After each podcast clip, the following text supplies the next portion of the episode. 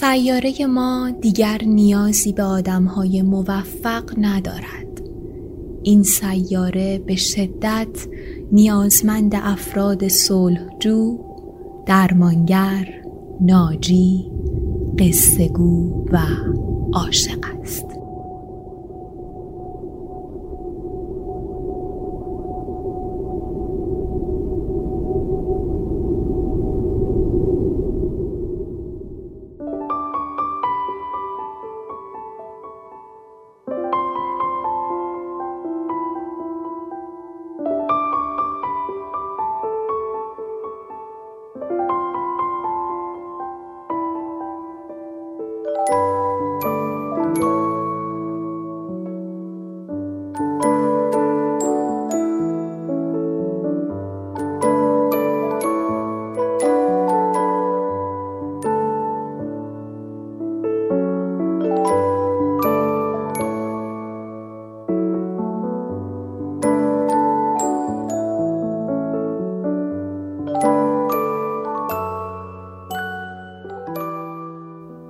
اگر قصه ها را از ابتدا دنبال کرده باشید این چهلمین باری هست که صدای منو از قصه ها میشنوید. مجد فتاحی هستم و در اپیزود چهلم بخش دوم قصه مونس و مردخای از رضا جولایی رو براتون می‌خونم. منبع پادکست قصه ها کتاب 80 سال داستان کوتاه ایرانی چاپ کتاب خورشیده که در حال حاضر در عواست جلد دوم یعنی سالهای 60 تا 80 خورشیدی هستیم. ممنونم که قصه ها رو دنبال می کنید در شبکه های اجتماعی مثل اینستاگرام، توییتر و همینطور در تلگرام هم هستم و اینکه اپیزود بعدی که اپیزود چهل و یکمه یک اپیزود ویژه خواهد بود و هفته اول آبان ماه منتشر میشه.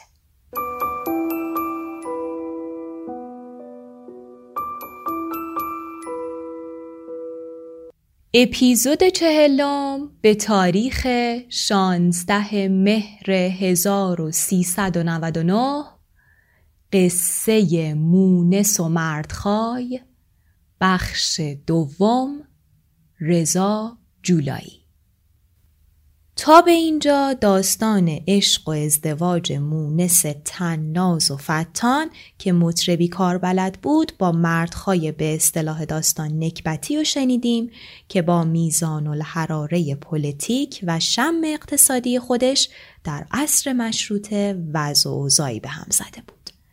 روزگار این دو نفر به سامان بود و ارتباط با اعیان و مشروطه چیها برقرار.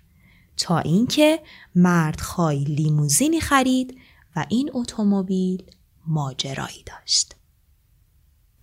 بعد از خرید مردخای سفارش کرده بود برای آنکه در آن اوضاع آشفته جلب توجه مردم نشود اتومبیل را که در جعبه بزرگی تخته بندی شده بود سوار بر گاری بزرگ شش اسبی بکنند و از راههایی خلوت به خانه برسانند. از قضا در یکی از خیابانها به فوجی از های وست داخل برمیخورند که به خیالشان می‌رسد در جعبه توپ و مهمات برای متجاسرین حمل می شود. وستداهل از افراد شهربانی سوئد بود که برای اصلاح نظمیه در سال 1331 هجری قمری به ایران اومد و تا حدود ده سال رئیس نظمیه بود. متجاسر هم یعنی سرکش و تقیانگر. از قضا در یکی از خیابانها به فوجی از جاندارمهای وستداهل برمیخورند که به خیالشان می‌رسد در جعبه توپ و مهمات برای متجاسرین حمل می شود. تخت بندها را می شکنند و بعد که خیالشان راحت می شود پی کارشان می روند. اتومبیل آلبالوی رنگ بود با سقفی از چرم سیاه و در همان حال که فوجی آدم بیکار دورو برش سینه می‌زدند به خانه آنها رسید. آنها هم وقتی اوضاع آن روز را دیدند هیچ وقت جرأت سوار شدن بر آن را در ملع آن پیدا نکردند. گاه شوفری که اجیر کرده بودند اتومبیل را در باغ به حرکت در می آورد. در این حال مردخای بغل دست او می نشست و به دقت به حرکات او خیره می شد تا روزی که شوفر را مرخص کرد.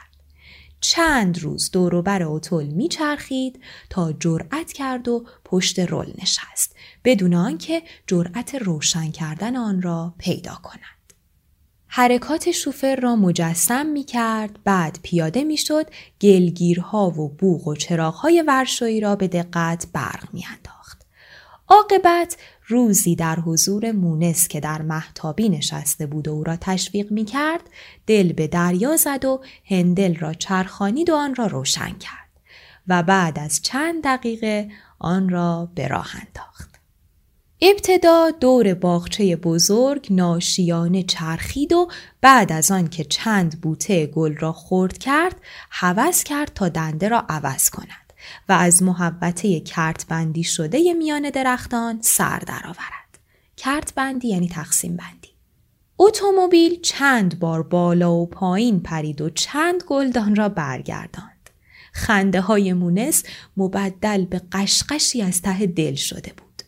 مشاهده دستپاچگی مردخواهی که کلاه از سرش افتاده بود و نمی توانست مرکوب را مهار کند او را به ریس رفتن انداخت. سرانجام اتومبیل در آبنمای جلو امارت که عمقی نداشت افتاد و خنده مونس تبدیل به جیغ شد. از جا برخاست و دوید. خوشبختانه فقط پیشانی مردخواهی شکسته بود. اتومبیل اصلا صدمه ای ندیده. مونس با دستمالش پیشانی او را پاک کرده و گفته بود آخ عزیز دلم. مردخواهی که خودش را عزیز کرده دیده بود سرش را روی شانه مونس گذاشته و گفته بود به دلم بد اومد اتفاق بدی میافته. مونس گفته بود فا چه اتفاقی به دلت بد نیار اما هر چه کرده بود نتوانسته بود او را از این فکر بیرون کند.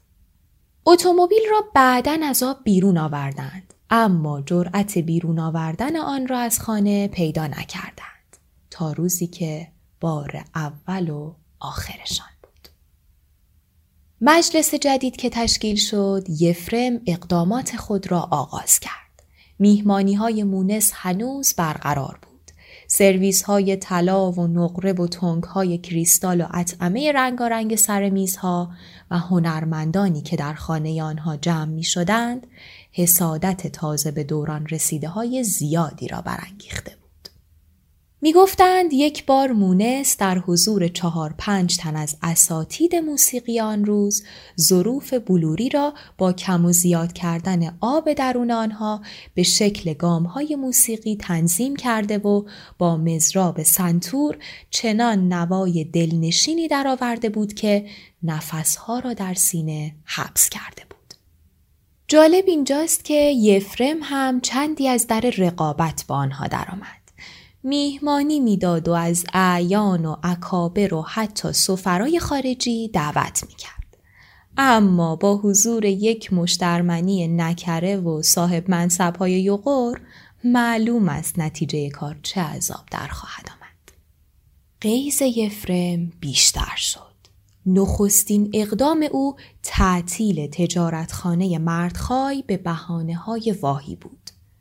یک هفته بعد از تعطیل حجره دزدان شبانه سقفان را سوراخ کردند و فرشهای گرانبها را به سرقت بردند. علائم باقی مانده از سارقین آشکارتر از آن بود که شبهی در هویت آنها به جا گذارد. این حادثه همزمان بود با نطق یکی از وکلای مجلس در زم کسانی که از راه همکاری با مستبدین و اجانب و زدیت با حریت به ثروتی بی حساب دست یافته بودند و به دنبال آن سنگ باران و شکستن پنجره های خانه مونس و مزاحمت های دیگر توسط اوباش. گرچه مونس همان هنگام برای کمیسری یا کمیسری محل پیغام فرستاد اما معموران کمیسری آنقدر دیر رسیدند که الوات از خرابکاری خسته شده پی کار خود رفته بودند. همان شب آنها با تمام مقامات زینوفوزی که می شناختند تماس گرفتند و حمایت بیدریق تلفنیشان را دریافت کرد.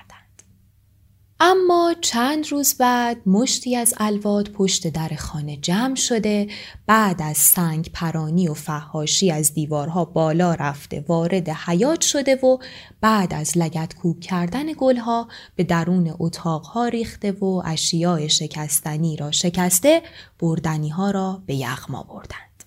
شکایت ها به جایی نرسید. این بار حتی حمایت لفظی هم در کار نبود. کار به توصیه های معکد رسید و البته لفظ خیرخواهی هم بر آنها افزوده شد. طبیعی بود که سفره گسترده در حال جمع شدن است و حمایت از آدمهایی با سوابق مونس و مردخوای مقوله نبود که مورد علاقه هر کس باشد. روزگارشان بدتر شد. دو تن از بدهکاران ناپدید شدند. یک نفر از آنها منکر اصل و فرعمال شد. به همین راحتی. اما از آن طرف طلبکارها روز به روز بیشتر رونمایان کردند. کفگیر زود به ته دیگ رسید. وقتی گفتند به مال و جان دل نبند که این یکی به شبی بند است و بی خود نگفتند. کار به حراج اموال کشید. خانه از بازار شام آشفته تر شد. نوکر و کلفت ها بخچه بندیل های خود را بستند و رفتند. ماند پیرزنی که خانزاد بود و مدعیان ریز و درشتی که هر روز در حیات خانه راه را بر آنها میبستند. به تعویق انداختن وعده بدهی ها ناممکن شده بود. مونس از اتاقها بیرون نمی آمد تا هنگام شب. وقتی خانه خلوت می شد وانمود می کرد اتفاقی نیفتاده. سر و روی میاراست. محتابی را از خردریزهای ریز و درشت پاک می‌کرد. میز و صندلی تاشویی را در محتابی میگذاشت. و از گوشه پنهان سینی نقره و فنجان نلبکی گل سرخی بیرون می‌کشید. دست گلی روی میز میگذاشت و برای مردخایی که در گوشه بغ کرده بود چای و شیرینی میآورد. او را با شوخی و خنده دلداری می‌داد که مگر چه شده؟ تازه برگشته این به سرمنزل ده پانزده سال قبلمان. حالا کو تا روزگار گرسنگی و ناداری. تو بر میگردی به خنزر و پنزر فروشی. من هم معطل نمیمانم. همه دار و ندار من را هم که نگرفتند. آنقدر می‌گفت تا مردخای سر بلند می‌کرد و او هم میخندید. اما خنده هایی که از ته دل نبود. زیرا برای او دیگر ناممکن بود به روزگار سگی پیشین بازگردد. وقتی آدم از فقر فاصله می‌گیرد تازه نکبت آن را در مییابد. ما بقیه اموال هم یکایک از چنگشان خارج شد. زمین و باغ و باغچه رفت. آخر سر نوبت خانه شهری رسید. تنها چیزی که برایشان باقی ماند همان اتومبیل بود. شاید می‌دانستند که اگر آن را بگیرند جان مردخای را هم گرفتند و خیال نداشتند جان او را یک باره بگیرند. شاید هم به صرافت اتومبیل نیفتاده بودند. این در آن در زدنها بی نتیجه بود. می گفتند یفرم پیغام داده بود اگر در صدد عذرخواهی علنی برایند و مونس در مجلسی که در خانه یفرم برپا می شود آواز بخواند از سر تقصیراتشان می گذرد. مونس حاضر بود بمیرد و زیر بار چنان ننگی نرود. خدمتکار آنها نقل کرده بود که آخرین شب کنار حوز می نشینند و به نجوا با یکدیگر حرف می زنند. شاید آخرین حسابهایشان را می کردند. فردا خانه هم از دست آنها خارج می شده و در به در خیابان ها می شدند.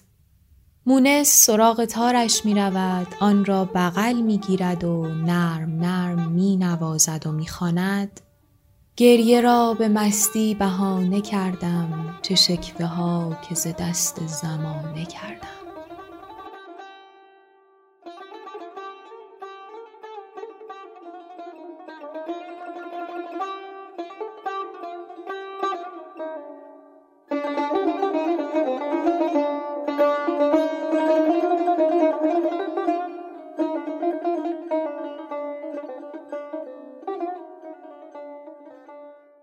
دیر وقت میخوابند. نیمه های شب پیرزن خدمتکار به نظرش میآید چراغهای طبقه بالا روشن شده است.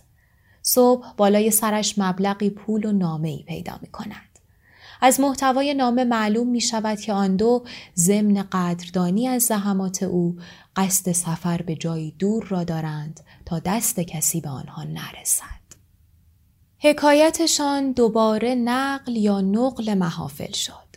اینکه آنها به شهر دورافتاده پناه بردند و در گمنامی روزگار میگذرانند اینکه آنها را در انزلی دیدند که به کشتی می نشینند. عدهای هم می‌گفتند یفرم سر آنها را زیر آب کرده. نامه و پول هم از تمهیدات خود او بوده. حتی تا آنجا پیش می رفتند که سوگند می خوردند نه مونس و نه مردخای حتی کور سوادی هم نداشتند. چه برسد به آنکه نامه چنان فسیح و آن هم با خطی چنان خوش بنویسند. زمان فراموشکار است و گاه چه نعمتی است این فراموشی آقا. قضیه مونس و مردخای هم از تب و تاب افتاد و جز در خاطره ها نماند.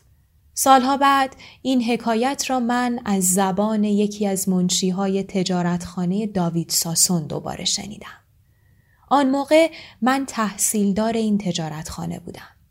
کاروانسرایی که روزگاری به مونس و مردخای تعلق داشت دست به دست گشته و در مزایدهی نصیب این تجارتخانه شده بود.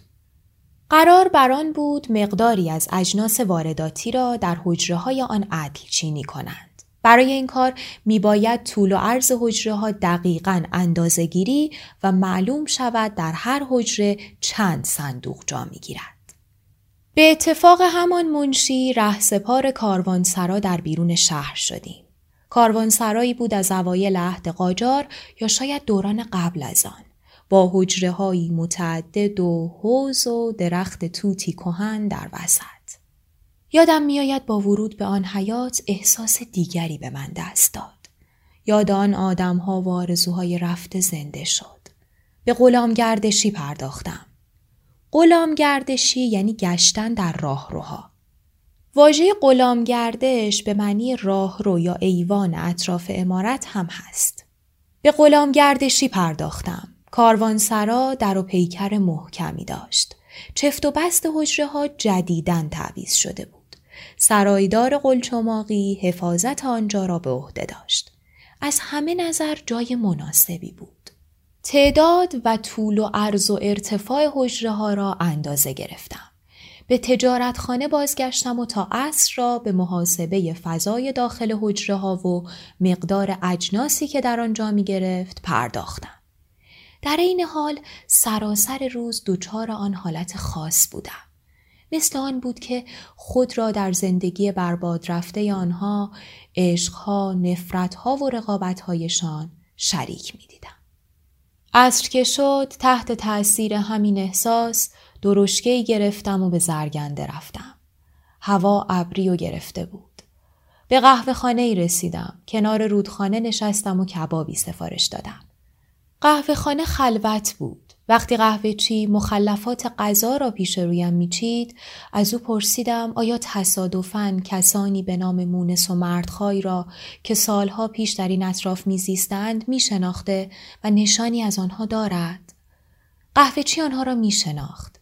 نشست و همچنان که غذایم را میخوردم خاطراتی از محبتهای مونس و رفتار خندهدار مردخای را برایم تعریف باران ریزی میبارید که به سوی خانه آنها به راه افتادم. هوا بوی پاییز می‌داد. باران هنوز مطبوع بود. از میان کوچه باغها گذشتم و به محل مورد نظر رسیدم. از دیوارهای فرو ریخته به درون باغ رفتم. امارت ویرانه بود. سقف محتابی فرو ریخته و از لای تیرهای شکسته قطرات باران فرو میریخت. اتاقها پر بود از آشغال و چوب سوخته. هیچ نشانی از حکایت آشنایی که شنیده بودم نیافتم. آخر شب قصه آنها تصویر خانه خرابه و کاروان سرا در سرم میچرخید تا به خواب رفتم. نیمه های شب از خواب پریدم. فکری در سرم میچرخید و نمی‌دانستم چیست. در تاریکی شب نشستم و به صدای باران بر شیروانی ها گوش دادم. افکارم آرام آرام شکل گرفت و معنایی پیدا کرد. باقی شب را هم به خواب بودم. صبح زود به تجارتخانه رفتم و محاسباتم را از نو مرور کردم. حدسم درست بود. در نخستین فرصت آن را با منشی تجارتخانه در میان گذاشتم. فکرم را خیال بافی دانست اما آن را برای رئیس بازگو کرد. این یکی به خیال بافی علاقه بیشتری داشت. برایش ثابت کردم که طول یکی از ازلاع کاروانسرا از بیرون بیشتر از طول آن در داخل بود. ساعتی بعد با بیل و کلنگ و چراغ در اتومبیلی نشستیم و به سوی کاروانسرا ره سپار شدیم. هنوز باران میبارید. به محض ورود به کاروانسرا همان حالت آشنا را احساس کردم. به سوی آخرین حجره رفتم و با کلنگ به دیوار آن کوبیدم. دو نفر همراه من یکی با تمسخر و دیگری با کنجکاوی به تماشا ایستاده بودند. حدسم درست بود. قسمتی مخفی در آنجا بود. به محض که ردیفی از آجرها فرو ریخت و فضای تاریک پشت آن نمایان شد خود رئیس پیش آمد و بی به تعارفات منشی کلنگ را برداشت و به دیوار کوبید. وقتی سوراخی به اندازه عبور باز شد چراغ را به داخل بردم و خودم نیز به آن طرف رفتم.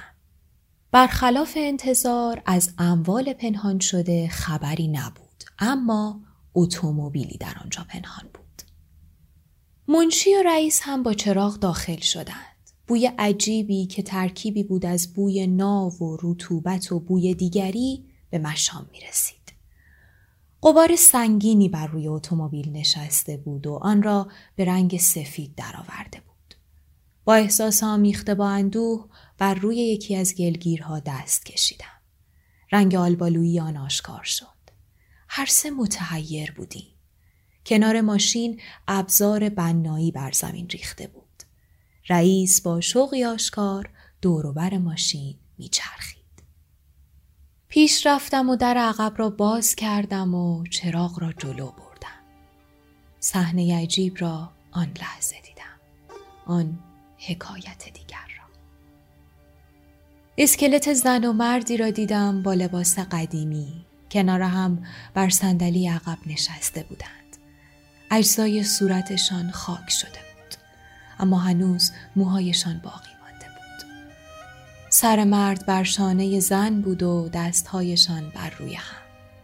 شیشه کوچک سیاه رنگی در یکی از دستهای مرد بود و دست گلی صورتی و خشکیده بر روی دامن زن. فانوس و تاری هم در کنارشان. ایستادم و آنقدر که به من فرصت دادند به آن دو خیره شدم. بعد دست گل را برداشتم و بیرون آمدم. تصویر آن دو پیش رویم بود. آن دو چهره خاک شده و آن حالت عاشقانه که دست در دست به یکدیگر چسبیده بودند. گفتم که چهره دیگر عشق را پیش رو می دیدم. یقین دارم که با عشق به یکدیگر حراس لحظه آخر را به هیچ گرفته بودند. باران بند آمده بود. همه جا آفتابی بود. گلهای خشکیده را لبه حوز گذاشتم و به صدای پرندهی گوش کردم که در آن روز پاییزی آواز می‌خواد.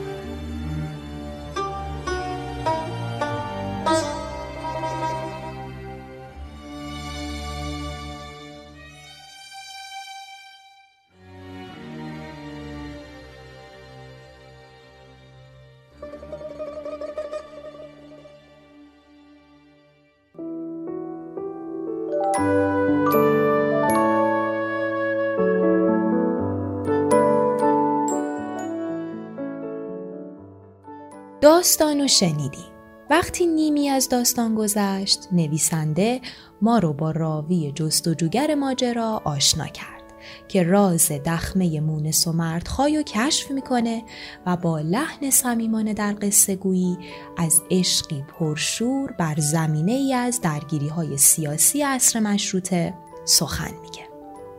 شخصیت های ماجرا مثل سایر داستان های جولایی به یاری عشق و هنر از قالب خیشتن بیرون میان و به قالب دیگر بودن وارد میشن و می‌تونن از این راه شقاوت زمانه رو تاب بیارن. جولایی در طرحی رازآمیز یک حادثه عجیب و با حس و حال رمانتیک بازتاب میده که این طرح یادآور داستانهای پلیسی جنایی ادگار آلن پا هست و جولایی با رویاوری به تاریخ به گرایشی میپیونده که در آثار چهلتن، مندنیپور و خسروی هم شاهد اون هستیم. و در پایان اپیزود چهلم مجددا یادآوری کنم که اپیزود بعدی قصه ها یعنی اپیزود چهل و یک یک اپیزود ویژه خواهد بود و هفته اول آبان ماه سال 99 منتشر میشه.